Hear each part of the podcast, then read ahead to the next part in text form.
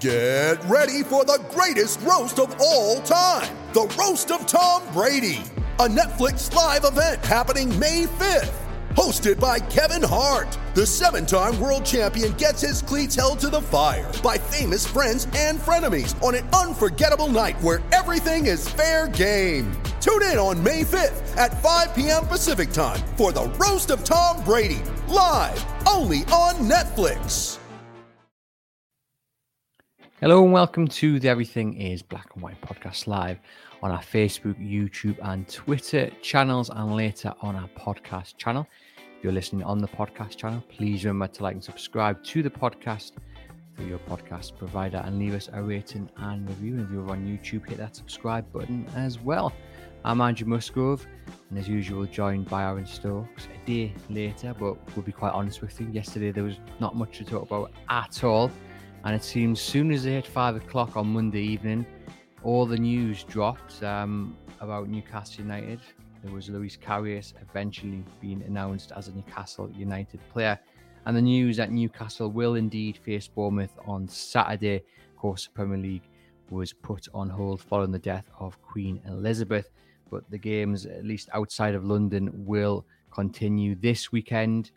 Aaron, I, I mean, that, that's that's welcome news we both felt last weekend the games, in our opinion, should have gone ahead because it would have been the perfect way to, to pay tribute to Her Majesty.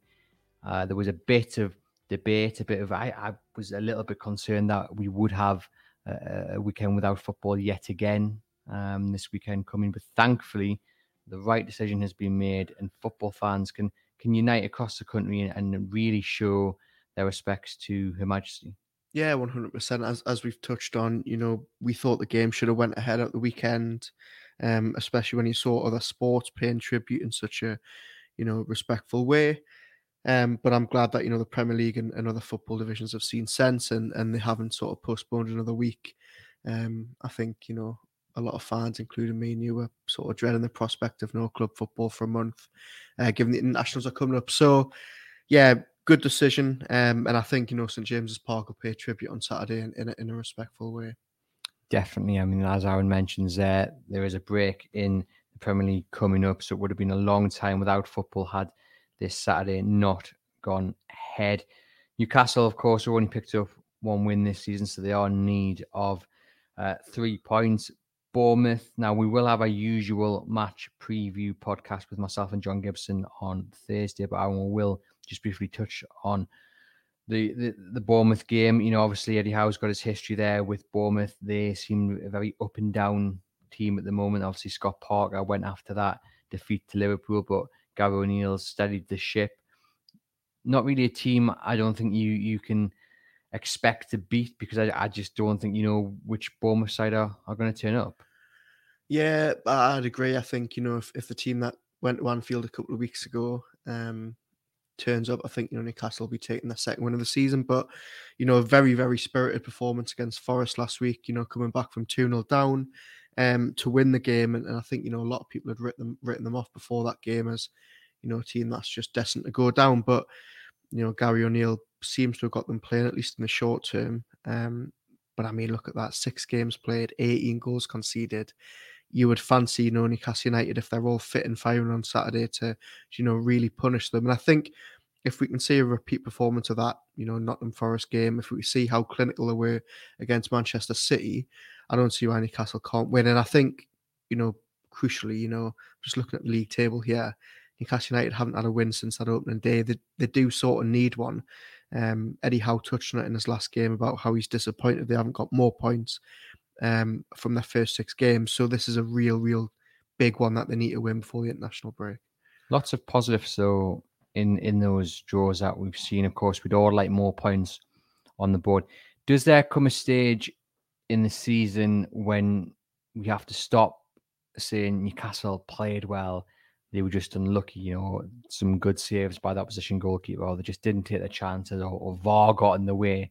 Is there a stage? Is that stage coming up if they, you know, if they draw against Bournemouth on Saturday? Is that moment where you just got to be a little bit more brutal with the reality of the situation? Say, right, okay, they may have played well, but they're still only got one win under the belt. Yeah, hundred percent. And I think you know, fans are, you know, rightly or wrongly, have got aspirations to try and break into that top seven now. You know, there's no there's no room to be dropping points. I think, you know, you look how unlucky they were against Liverpool, but then you also look at how poor they were against Brighton. You know, the time's sort of coming now that they need to do start, you know, they do need to start getting wins on the board and um, you know, making sure that they're going into this World Cup break in the next two months in a really good position to kick on um, in 2023. And we had uh, Billy Gaddis there in the comments asking, do we have a full team for Saturday? Obviously, the big names that have been missing recently, Callum Wilson, Allan Saint-Maximin, and Bruno, Bruno Guimaraes. Do we expect any of them to be back for Saturday? You'd expect Bruno and, and Maxino you know, the last we heard from Eddie Howe when we spoke to him a couple of weeks ago was that they were very, very close to making um, the game against Palace. Obviously, neither of them were in the match day squad, but you know, the vibes that we got from Eddie Howe was that the injuries weren't serious. When it comes to Callum Wilson, I think you're probably looking at, you know, another couple of weeks. I think if there's any doubt in Eddie Howe's mind that he might not be fit enough, he's not going to be a risk. You know what I mean? Isak's, you know, came in, he's done well in his first two games. Um, and obviously, we know it'll probably come too soon for Shelvey, and it'll definitely come too soon for Krafth. So I think if we can get Bruno back in, get Maxi back in, you know, it'd be interesting to see how Bruno and Isak line up. Well, um, we've got a comment there from JW Muson who says, Do you think Wilson and Isak can, can play together so that will be further down the line? Is that something you think can happen? Because I suppose while Wilson's out, do you foresee Eddie Howe approaching it as, as in what's best for the team on that day, or do you think in his mind he'll be he will be thinking to the future and thinking, well, do we do we make little tweaks here and now so when Wilson's back fit and raring to go, he just slips straight back in? I think there'll definitely be, you know, planning behind the scenes now. Eddie Howe and Jason Tindall and the coaches will be saying, you know, we don't have the dilemma now, but when it happens, when Wilson's fit again, we probably do need a plan to get both of these players in because Callum Wilson isn't going to be happy sitting on the bench. Alexander Isak, for the money that you paid for him, you wouldn't want him sitting on the bench. The only thing is, and it's quite an interesting dilemma because Eddie Howe has stuck to his guns so far since coming in. It's always 4 4 3, it's always just a lone attacker. And, you know, for the best part of the last year, it's worked. Um, so it'd be really interesting to see if he changes that, you know, maybe goes 4 4 2 or how he sort of manages the wide players if he does bring the two of them in to play up front alongside each other. Everybody that's watched Isak in Spain says that he can play in a two and that you can play with, you know, another striker.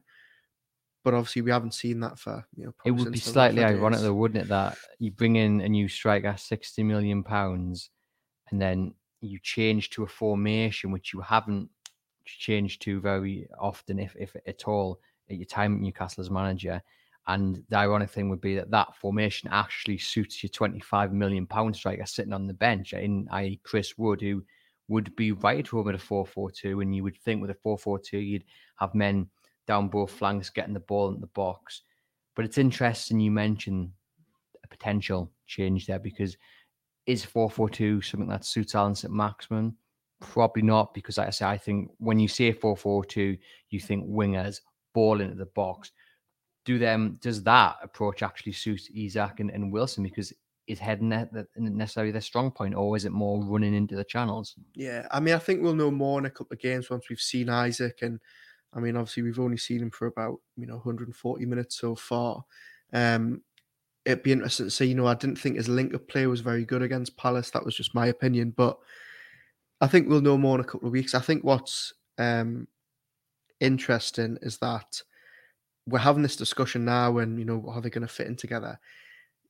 It's with weeks Callum, away. it's weeks away, and also with Callum Wilson's injury record, you know, how many games are they actually going to be fit together? Because look, as much as we all love Wilson and we praise him on this podcast all the time, we've said all summer he might get injured, and it's happened, you know, three games in the season. So it's a big if, but as I say, I think I think we'll know more um, in the coming weeks once we've seen Isak in action a bit more.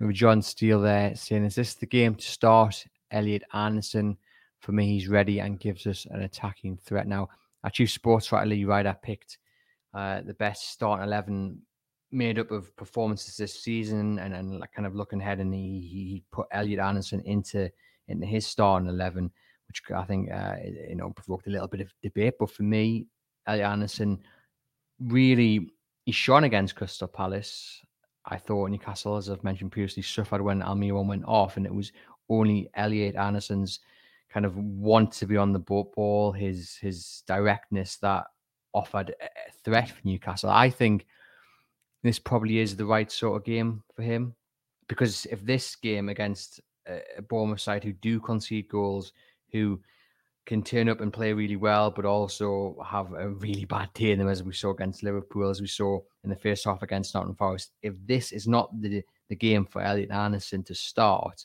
then you're asking what is. Yeah, and I think uh, coming off the back of that amazing cameo that he had against Palace, where he was, you know, the most dangerous player on the pitch for that 30 minutes he was on, um, we're all just sort of waiting for that team sheet to finally be dropped where we see his name on it. Now, this is the thing: if Maxi comes back on Saturday and he's fit and firing, you can't see Anderson starting over him or Miggy. It then means does Howe take a bit of a risk and play him in centre mid, you know, alongside Joelinton and then Bruno Longstaff? That's probably you know the positive of it is that we saw how good he played out on the wing against Palace when really he's been used in the centre across pre-season and, and in the previous games he came on in the Prem. So good dilemma to have. I would absolutely love to see him um, from the outset on Saturday. I was really, really surprised that, you know, at 2 0 against Forest when the game was dead, Howe used five subs didn't bring him on. Um, but, you know, you speak to Eddie Howe after these games and you ask her every, you know, press conference we're in, he gets asked about Anderson. Can't praise him high enough. And um, every week says he's getting closer to that start. But we know Eddie Howe, he's not a risk taker, he's not a gambler. It's a must win game. For me, I think if Maxi, Willock, and Miggy are all fit, I don't think Anderson starts, but I would like to see him start. Thomas Placker there says he thinks Maxi and Bruno will be back for Saturday. Has anyone done enough to keep them out of the, the starting eleven? If they're if they're back, and we have to also say they may be fit, but match fitness is a totally different thing. But you think they've had a couple of weeks now. They obviously had the extra days after the West Ham game was postponed. Will they will they be kept out of the squad because of anyone's form, or if they are kept out of the squad, kept out of the, the starting eleven, sorry, it'll be simply down to not having, you know, an hour in their in their belts to use. I think if they're both fit to start, I think Longstaff hasn't really set the world right in the last couple of weeks.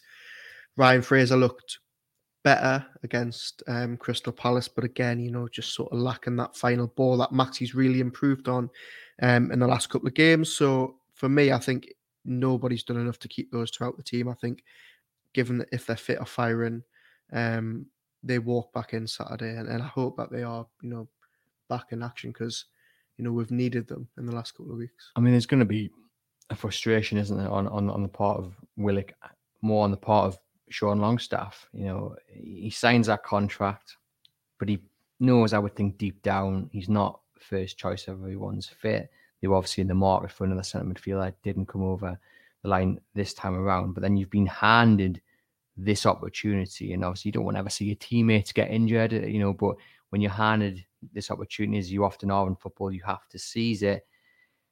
And these opportunities are not going to come very often. I don't think. I don't think Bruno's going to be one of these players who gets injured and injured. And I think it's just you know you'll pick up one every so often, but he's certainly not going to be a Callum Wilson kind of type. Longstaff, as you said there, what what has he what has he done? He's not really seized that opportunity, and eh, that will be a massive frustration for him. I think. Look, he, he was good against Liverpool. That assist for Isak's goal was was obviously fantastic, but he then then you know he goes and drops an anonymous performance after that. We saw at the end of last season, you know, those last four or five games where Eddie Howe really had him playing his best football since Benitez was at the club. But there's just that little bright spark and you get excited. It's like Miggy, you get excited about him, then you know you let down again and the rug sort of pulled. But look, I agree with you, Bruno. I don't think he's going to be one of those players that we're going to see missing too often the big thing now for Longstaff and Willock is they need to put in the performances to nail down that third spot. And when you've got Elliot Anderson knocking on the door to try and take it off you, you know, they're going to struggle. Now, Willock was Willock's been better, I think, as the season's gone on. I thought he looked sort of out of sorts against Forest, even though they won. Um, but Elliot Anderson is, is for me, could easily take one of those two, one of those three midfield spots. And again, we're asking myself, you know, why can't Longstaff sort of nail down that spot? But as I said, you know, with, with the you know with Anderson before, it's a positive dilemma for Howe have at, at this stage of the season. Got Graham Morton there saying it's great that we're not talking about the back four, how the mindset has changed, and it is. Uh, it's settled. Eddie Howe mentioned uh, to the media recently that he feels the defensive work has has has, has you know really improved, and that's something he's really happy with. And it is down, I think, to to having a settled back four, but also the players actually you know stepping up. And and Botman looks very assured. Schär has has come on leaps and bounds. You know whatever Eddie Howe's doing on the training ground with him week in week out is is is, is working really well. And then just Kieran Trippier, Matt Targett on, on on either side. We knew how good Matt Targett. uh, we knew how good Kieran Trippier was. England international, you know, Champions League, La Liga. But my target, I've been pleasantly surprised by. You know, I think I think a lot of people were rocked by that that dead leg he had. He missed a few games. He's come back in, and it's not just his defensive work either, though. It's his his distribution of the ball. He can pick a pass, and I've been really surprised by him, and, and hopefully he can continue. He's got the momentum behind him, and, and can can really push on. Yeah, I would agree. I think, you know, since he arrived in January, I don't think he's really put a foot wrong. Um, you know, my only real criticism of him sometimes is that, you know, he's maybe lacking in pace. And I think sometimes he gets caught a bit flat footed. But I think when, you know, you've got Maxi, um, you know, who maybe doesn't track back as much as Howard maybe want, you know, Targett's a safe pair of hands. I think he's done very well. He's came straight back into that team um, after the dead leg. Trippier, as you know, as we all know, we don't need to say he's already sort of on course to become, you know, one of the best right backs this club's ever had. And I think it's it's such a positive thing when you've got Dan Burn playing out of his skin every week. What a start the season he's had.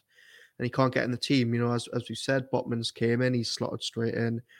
Fabian Schär, I think, has been really, really good. Again, one of those players that seems to have found that form that we saw maybe, you know, three or four years ago when Benitez was at the club. Um, so yeah, look, as as Graham says, it's fantastic that we don't really have to talk about the defense and the defensive issues, and that's also credit to Eddie Howe because you know one of the biggest criticisms and maybe one of the biggest reasons fans were a bit unconvinced when he came in was that defensive record at Bournemouth. It was always if Bournemouth won a game, they were just going to outscore their opponents, whereas he's came in at Newcastle and he's completely steadied that ship. There's also a credit to the owners because they've listened to the manager who's gone right. We've got an issue at right back, we've got an issue at centre back, and we've got an issue at left back, and they've gone, okay, here's the pot of money. Tell us what you want. The scouts have gone and found, you know, the players that want Botman, obviously wanted by AC Milan. It's what I think what it shows the, the the improvement in the defense. Yes, is obviously a lot of work gone in on the training ground, and what it shows there's just a unity from top to bottom, from the boardroom right down to the training pitch. There's a unity and everyone's working together. And this is this is kind of the first sign of that, I think, because Newcastle's defense is much better. It does look assured. It looks like you know you're not fearing every time an opposition player's running at the defense as you once were in the Steve Bruce or right at the start of Eddie Howe's tenure when it looked slow and it looked laboured. And I just think it just shows you the working relationship and how everyone's pulling in the same direction and the benefits of that. Yeah, definitely. I mean, a lot gets made of the fact that you know they've spent you know close to 200 million, but they've spent it in the right way. As as we said, the one area of the of the team that really needed work after Bruce left was the defense, and you know the yes they've spent a lot of money, but they've brought in the right players, Burn, Targett, players that aren't flashy but they're just steady Premier League players. And as you said, it just shows that cohesion from from top to bottom. So club are in a fantastic place. They just need to start getting wins on the board now. Mm. And just a final word on Saturday, as I said, we will have our usual preview episode with myself and John Gibson later this week. But I think Newcastle fans and Bournemouth fans will will you know do the the, the royal family proud. I think they'll they'll there'll be a nice um, unity. I think amongst the fan base just to you know show that moment of respect. We had the Great North Run, of course, on on Sunday, and that that went ahead. And you know, at the start there was a there was a couple of speeches, there was a minute silence, and then there was uh, the national anthem played, and it was done really, really well. The right tone was struck. At the same time, the crowds around the course were just as good as they've ever been. So it wasn't like you know everyone was quiet. Yes, there was a period of reflection, but and I think that's what we'll see on Saturday. I think we'll see that respect, but I also think we'll see St James's Park as loud and as boisterous as as, as ever. I, I hope we do. I mean, look, we've got 53,000 people in that stadium on Saturday. I know not every single one of them is going to be a royalist, but you would at least hope that, you know, nothing sort of spoils that um, that minute respect that they're obviously going to do before the game. I think I agree once kickoff starts, you know, um, Newcastle fans will definitely make the most of the fact football's back and the fact that they won't be inside that stadium for a good couple of weeks afterwards. So, yeah, look, that we, we can't really fault the atmosphere so far this season. Um, every sort of game at St James's Park, the atmosphere has been good. They've carried the team, and I think we'll see that again on Saturday. On to then Newcastle's latest signing, Loris Karius, 29, goalkeeper. He's been without a club since being released from Liverpool on the 9th of June. Of course, many of you guys watching and listening to this will remember Loris uh, Karius, sorry, for that. Um, how, how shall we describe the Champions League performance? Unfortunate Champions League performance in the final of 2018 when he made two absolute howlers. A lot of fans have commented on that fact. You know, he wasn't good enough for Liverpool. He's not a good goalkeeper what it's pleasant to see is that quite a few fans have also commented and said, well, one game doesn't define a career. So, Aaron, what do you make of this sign of Newcastle's hands have been forced slightly with the injury to Karl Darlow, the fact that Martin Dubravka's gone out on loan. But I think when you when you look past that one glaring error, two glaring errors in that game, you have a competent goalkeeper here who will come in and do as he's been asked to do and probably just warm the bench for the next uh, six to nine months. Fascinating signing, really, really intrigues me. You know, as you said, the club's hand were forced last week with Darlow's unfortunate injury, which is probably going to keep them out until probably after the World Cup. They needed to get somebody in. And I was looking actually last week at the free agents around the world in the goalkeeping department, and there's very, very few out there that you really could have got in. I think the the only options that really stood out were Karius and, and Ben Foster. I would have taken Ben Foster. Ben Foster. Well, for me, I think if it's a choice between Karius and Ben Foster, I'd go Karius purely because of the age. Foster, yes, he's very, very experienced, but I don't know. And is this me being cynical? He seems to be spending a lot of time on his YouTube. Well, that was what I was going to say. out on the training pitch. On terms of ability, I would go with Foster, but I, and I, I, say this eh, totally expecting uh, Loris Karius not to get any minutes at all. Yeah. Mm-hmm. Um, if you know, maybe get it in the cup competition if he's if he's lucky. But I think when it comes down to having a, a point to prove, I think Loris Karius has, he, you know, he's going to come back to the Premier League, and if he does get a chance, he's going to want to really show those down on Merseyside that they were wrong to treat him the way that he was treated. Whereas, like you say, Ben Foster, you know, he's, he's got now, his YouTube yeah. channel. He's, he's done he's, what he needs to do. You know, good goalkeeper, but I, I do think in terms of a player wanting wanting to prove himself, Karius is the right signing. Um, but as we say, he's, he's not going to get any game time, is he? Well, touch wood. I mean, as we as we know, we obviously think that he's coming in as a as a backup to Nick Pope. Um, with the hope that Nick Pope doesn't sort of suffer an injury, which obviously we hope he doesn't. But look, he's 29 years old. At one time, he was good enough to start for Liverpool in the Champions League final four years ago. Now, to make two howlers in a game like that, as Graham Morton says in the comments here, you know, Liverpool say he was concussed from a challenge with Sergio Ramos in that game.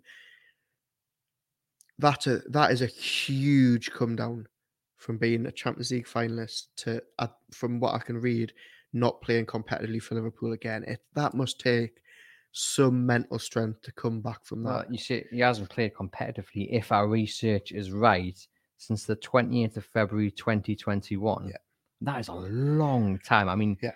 I you you, you watch the, the the the medical video that he's had at Newcastle, and he looks fit. He looks strong, but I, I would love to know what he's been doing like in between the time. Obviously, he's been at places, hasn't he? He he will have had training sessions, but it's a big, big difference from you know having a ball kicked at you on the training ground to competitive football, and you you you risk losing that edge. Oh, 100%. I mean, you know, when he first left Liverpool after the Champions League, he went to um, Besiktas, you know, had two loan spells there, seemed to do all right. Went to Union Berlin back in his native Germany, didn't go so well. And eventually he's just sort of been left to sort of fester with the reserves at Liverpool um, under Klopp. So yeah, look, there's no doubt that the edge probably won't be there. You've got to hope that Howe's going to get him up to speed quickly. From what Karius has said in, in interviews over the summer, he's been, you know, really making a point of not having holidays. He's been trying to keep himself as fit as he can, and just waiting for that phone to ring. Um, he's going to have a huge point to prove. Yes, he might not play again, but you know he's going to have to be ready in case he's called upon. And I and I think if any man can put the arm around a shoulder and get a player back to his best, it's Eddie Howe. So I think we, I'm hoping that we're seeing this as a fairy tale story. Karius rises from you know the depths or whatever happened to him, and it actually gets his career back on track, whether that's at Newcastle or whether that's at a different club. He might get a shout in the um the League Cup. You know, you can see him having a, a few opportunities in, in, in the cups. Um, some quotes from him then. He describes the move to Newcastle as a great project. He says they've got a great coach and they're building something exciting. Uh, he had five to 10 minutes to make his mind up when he got the call, when he hopped on a flight. Um, and then he also says that he's there to support the other boys. And, and I think what actually struck me the most was was the he was asked about what he would like to achieve on a, by the by the interview on, on on the club website, and he said first and foremost he's here to kind of push Nick Pope.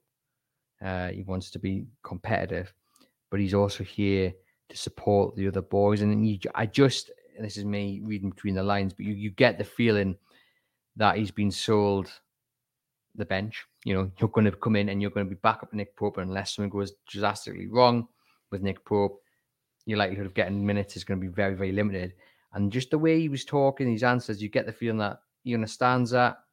He knows that he's happy, obviously, he's signed, he's taken on board, and, and that's what he's going to be here to do. And he's going to try his best to to help around the, the, the dressing room to push the to push Nick Pope, but he's he's he's well aware that he's not going to get any game time. I think, I mean, you would hope he's well aware. I mean, he's free agent, hasn't played since 2021. He was signed two days after the transfer window closed. Hopefully, you know, he, knows that he's not going to be number one, but um, experienced character seems like he's got a good head on his shoulders. Um, clearly, there was some talent in there at some point that Liverpool, you know, saw it's just about hopefully finding that. And look, as we say, he might not play, but I think he's a he's a good body. He's a body that they're needing after after Darlow's injury and obviously Dubravka's exit. Obviously, we, he probably isn't Dubravka's standard anymore, but um, I think it's a good addition. I think if it was him, Ben Foster, I'm glad it's him. And as I say, we've just got to hope that can get the best out of him. But he seems to be in a good headspace. Those quotes are really positive. Um, you know, I was watching the video of him being sort of unveiled yesterday. He looks like he's you know, pleased with the move.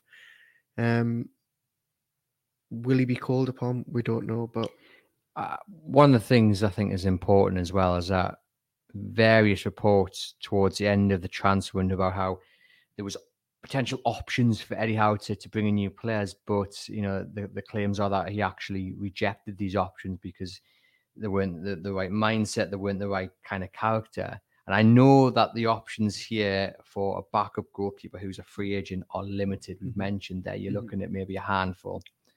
But you also get the feeling that if Loris Karius did not fit, did not tick every single box on Eddie Howe's list of when it comes to being a good character, good influencer on the dressing room, can maybe offer some words of advice to, to the young goalkeepers coming through, can show a bit of leadership, can show a bit of maturity, knowing he's not going to get game time. If them boxes weren't ticked, he would not be a Newcastle United player. So I think again, it's just another sign of, of the standards that he Howe fits uh, set. Sorry, and you've just got to trust the manager. You know, this player is here, yes, because Newcastle's hands been forced, but also because he fits exactly what Howe is trying to build at Newcastle, and that largely comes off the back of the players having the right attitude and, and buying into the project.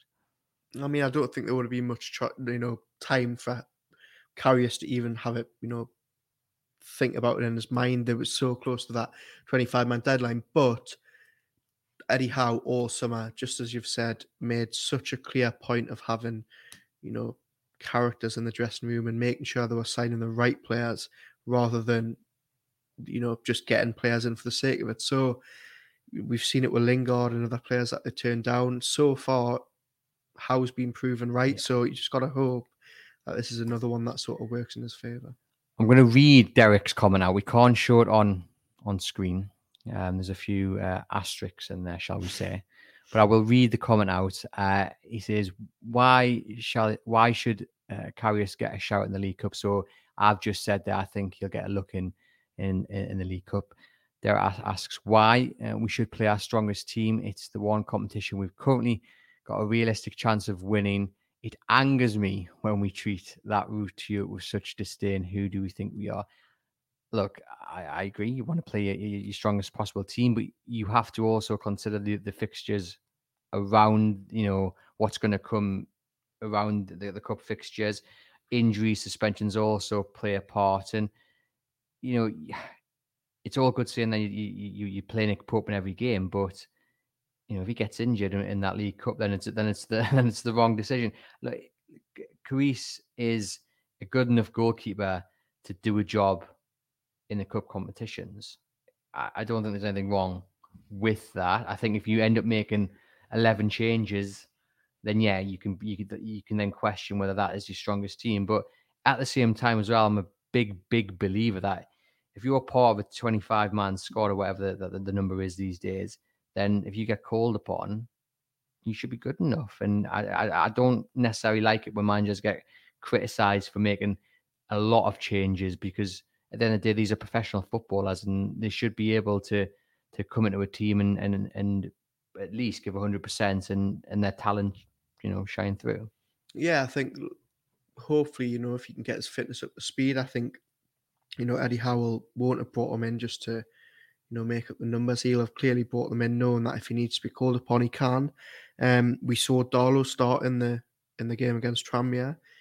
Um, you know, they've obviously got Palace in the next round. Nick Pope looking like potentially could go to the World Cup. They've got that West Ham fixture to rearrange. FA Cup starts in January. Big, big fixture list. So, look, I, I get some fans might want to, you know, play the best team all the time, and I don't think Eddie Howe is, is you know, sort of disrespecting the League Cup or that chance of getting Europe by playing. And that's that team Carl played Darlow, in the last round against was a strong, yeah. strong team, but Karl Darlow was in net, and Nick Pope and Dubravka weren't used.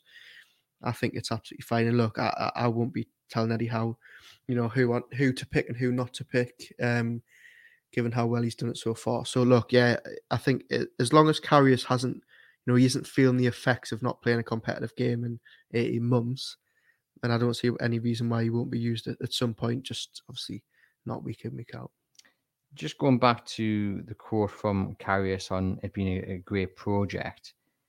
What project do you think he's been sold? Because with it being a short term deal, I, I can't imagine, and we haven't heard anything that you know he's been even suggested or hinted that if he plays well, it, it could end up into a you know a, a year's deal, a two year deal. The short term deal, we believe, to the end of the season what project has he been sold in that in that case?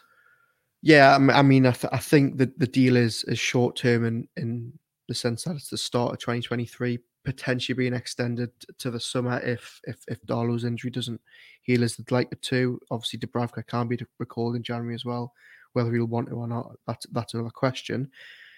Look, I think he'll he'll be, you know, sold the exact same thing that other players who have, you know, arrived have been sold, and that is this is a club going places. Um, you know, this is a club that really wants to win every single game, and they've got aspirations of upsetting the the Premier League big boys in the short term. Um, Loris Karius, I think personally, will know while he, he probably won't be, you know, willing the downfall of um of Nick Pope. Karius knows that this is a big chance for him to get his career back on track on the off chance that he actually is thrust into the spotlight again um, you know, if Pope misses out. So I think there's um, he wouldn't have taken much persuading. I think you know the chance for him to come back to a Premier League team was probably one that he you know jumped at, given where he's been playing on loan and uh, how his Liverpool career ended. But um, Newcastle have got this pull now where yes, you know there wasn't a lot of suitors for Karius, but they can go out and get players that you know other teams are wanting and um, who maybe you know wouldn't have been too sure on Newcastle about two years ago.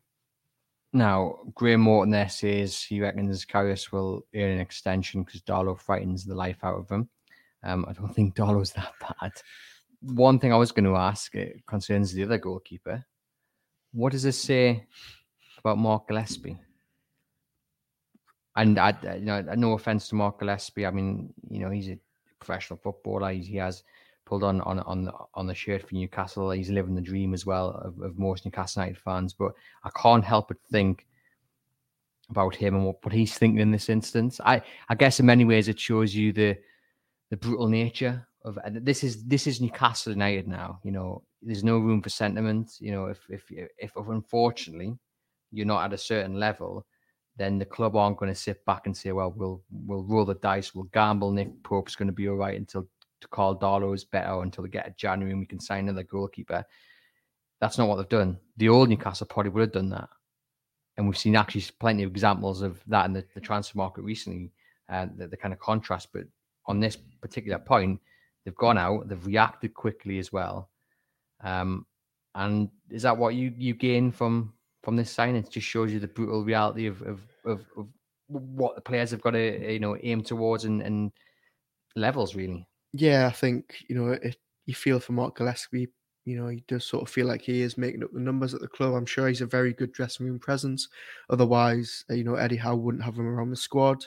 Um, you know, he's clearly playing that role of of support with the other keepers. But if you're him, and uh, look, it comes down to personal preference.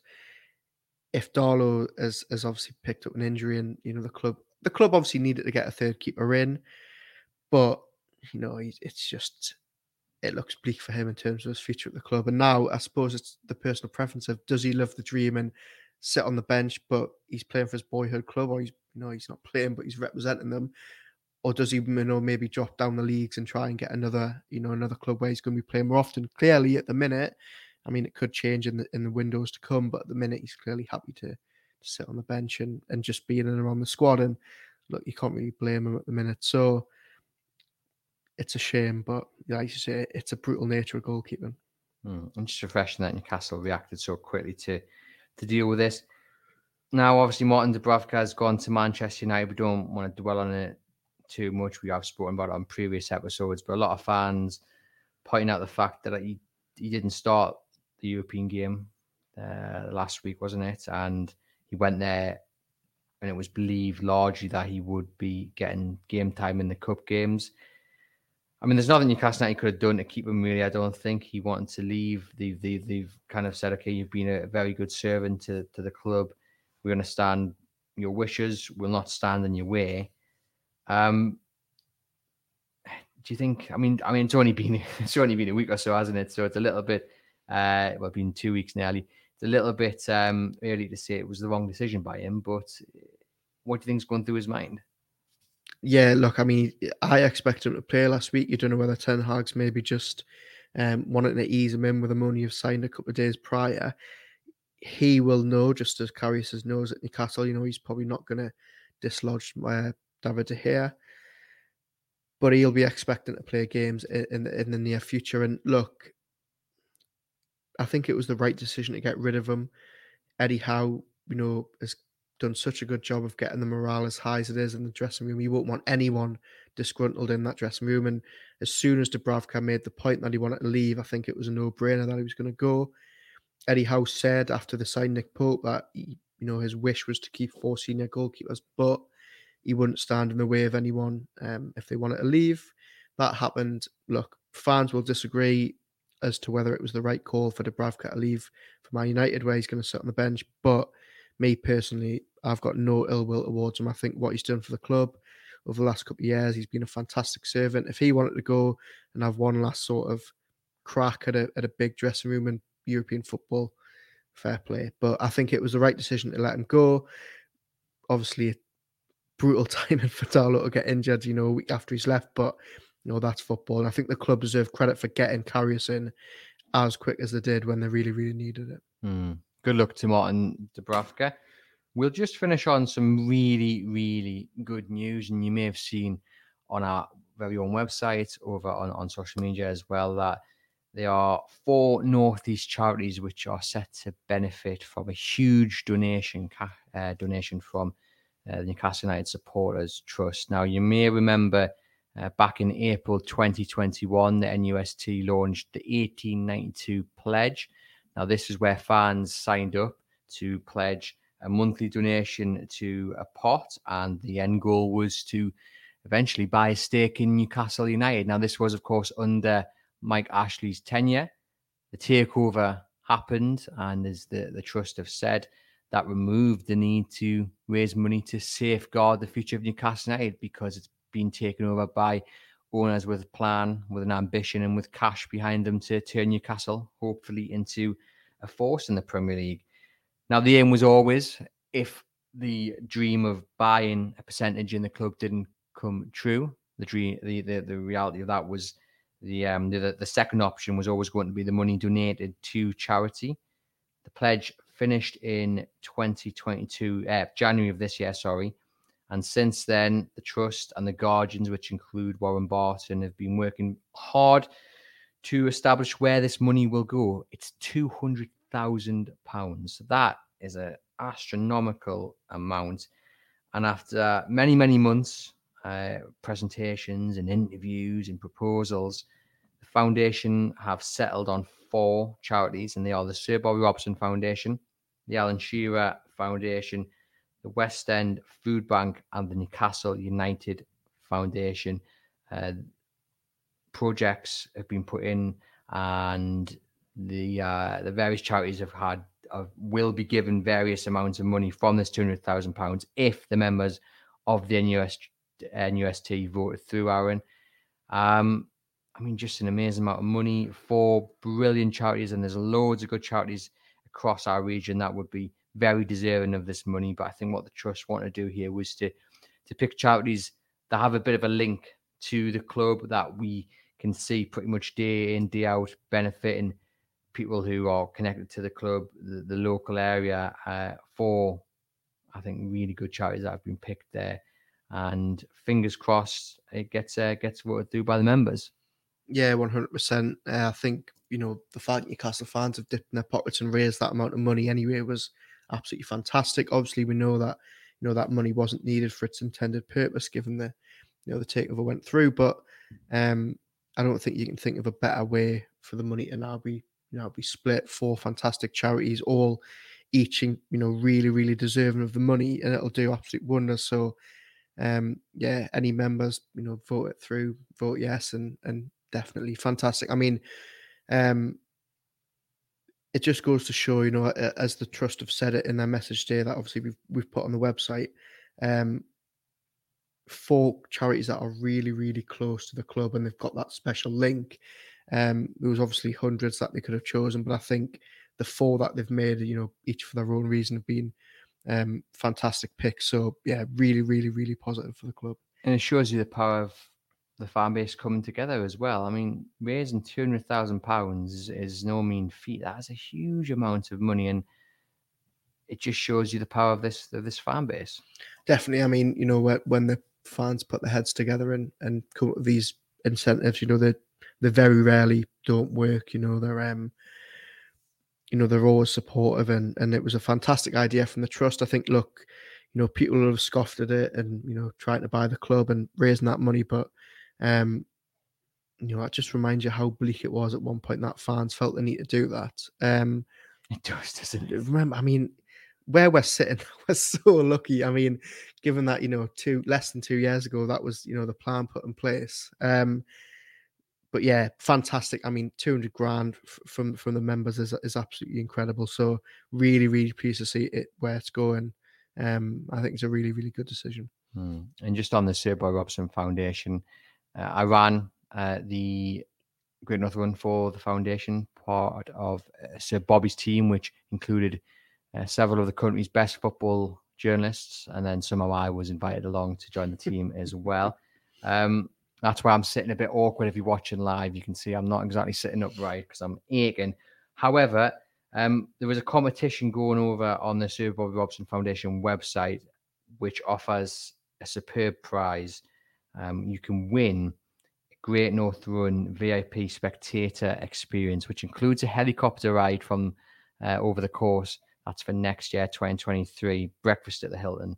So I'll pop that link into the comments, and um, it's well worth uh, entering because it raises money for the foundation. Your full five pound will go to the foundation, and you get the chance to see the Great North Run from the Arun, which is not something everyone um, has seen. Well, very few people have probably seen it. Uh, and I don't think many people have entered this competition. So do get involved. It's a brilliant prize. Second prize is a chance to win the shirts. You may have seen them on social media that we wore during the Great North Run. Thankfully, not the match worn ones. No one wants that. But I'll pop the link into the comments. And uh, if you've got a spare fiver, do take part. Um, this has been Everything is Black and White podcast. We're glad to be back, glad to have someone to talk about, glad to see the football back on Saturday. As Aaron mentioned earlier in the show, if you are going to the game, whatever your, your views on the royal family, and we don't want to preach, but I think it's important just to say leave them kind of at the door. Let's let's you know show a bit of respect. Let's show that this club and the fan base can can um can can do things right. And I'm sure everyone will do. I'm sure you don't need to be told, but I just thought I'd mention it there. Head over to chroniclelive.co.uk to keep up to date with all the latest Newcastle United news. And do remember to like and subscribe to the podcast.